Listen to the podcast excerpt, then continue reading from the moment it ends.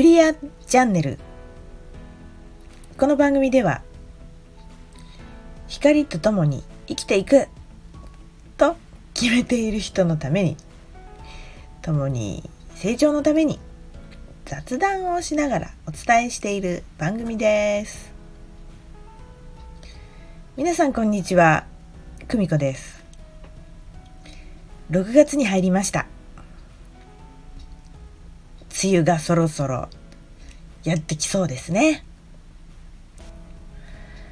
えー、私はですね先週週末土日にかけてですねちょっと旅をしてきました、えー、結構な大人数さんでね、えー、いろいろと学びながら、えー、美味しいもんを食べてきました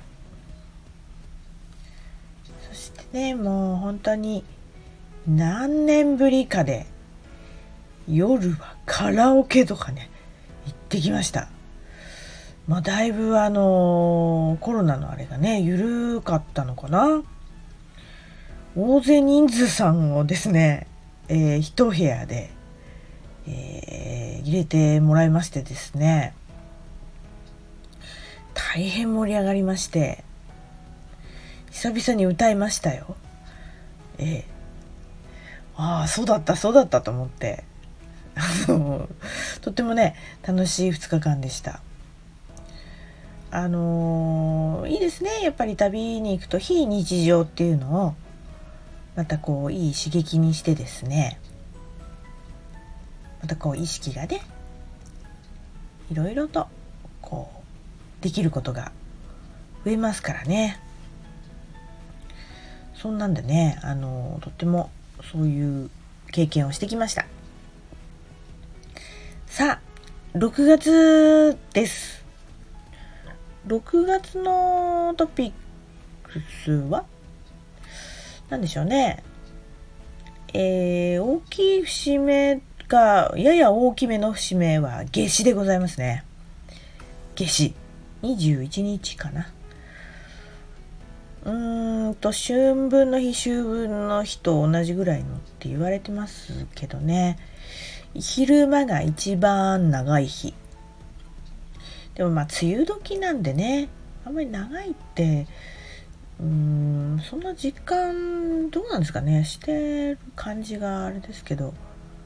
もう明らかにあの冬とはねもう運命の差で長い日一日にねなことになってますがこれも節目なのでエネルギー高まると思います。ねいろいろまたご準備なさるといいんじゃないんでしょうか。またその頃にはそのねなんかお話ができたらと思いますけどもあとはね、えー、ちょっといろいろとつらつらと6月といえばなんて言いながらいろいろといろんなもの見てたらですねえー、人の意識はですねやっぱり梅雨だなっていうのが圧倒的に多いらしくてその次にね多いのがあのアジサイなんですって確かにね6月って言ったらアジサイって浮かべますよねイメージがね。んなんかあの私も小さい頃に育った家がですねやたらアジサイが咲いてたんですね。あの育てるのにすんごい楽なんですよね。あの挿し木でズボッと刺して 勝手に増えるっていうんであの非常にあのズボラなうちの母はですね、えー、なんだかもう盛んにアジサイを育ててたなっていう覚えがありますけどもえーとねこのアジサイっていうのはその花言葉っていうのはこう色がねつらつらと変わっていきますからなんか移り気とかね。なんか浮気心とかね。なんかなってますけど。でもね厳密に言うと、えー、ちょっとね見てみたんですよね。ただね青とかね紫っていうのは辛抱強い愛とかね言うんですって。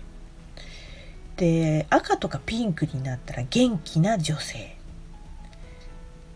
で白は白いアジサイって私あんまりお目にかかったことないんですけどね。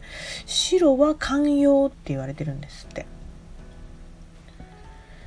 でまあ結局アジサイってその土の pH が酸性だと青になってアルカリ性だと赤になって中間だと紫って知ってました？初めて知ったんだけど。あそうなんだね。うん。でちなみにですね6がつく日。6月6日1626っていうとそのねアジサイを逆さに釣ると厄除けになるおまじないがあるんですって。いやいやいやこれも初めて知ったけど。あんまり厄除けとかねおまじないとかあんまりどうなのっていうところですけどまあご興味ある人はどうぞおやりになってみてください。ねえということでえー、まあねもう6月終わったら2022年は半分終わりますよ皆さん。でもねあせかしてもあれですけどどんどんとどんどんと高まっていろいろと怒ってる人は怒ってるでしょう。まあ怒らなくても怒っても怒らなくても楽しくね元気に感謝をしてますます進んでいきたいなと思う今日この頃でございます。どこ皆さん、えー、梅雨というねちょっと憂鬱な季節が来ますけれどもそれさえもですね楽しんでお過ごしになってください。では6月1本目は、ま、こんなところで終わりたいと思います。それではまた次回お楽しみにバイバーイ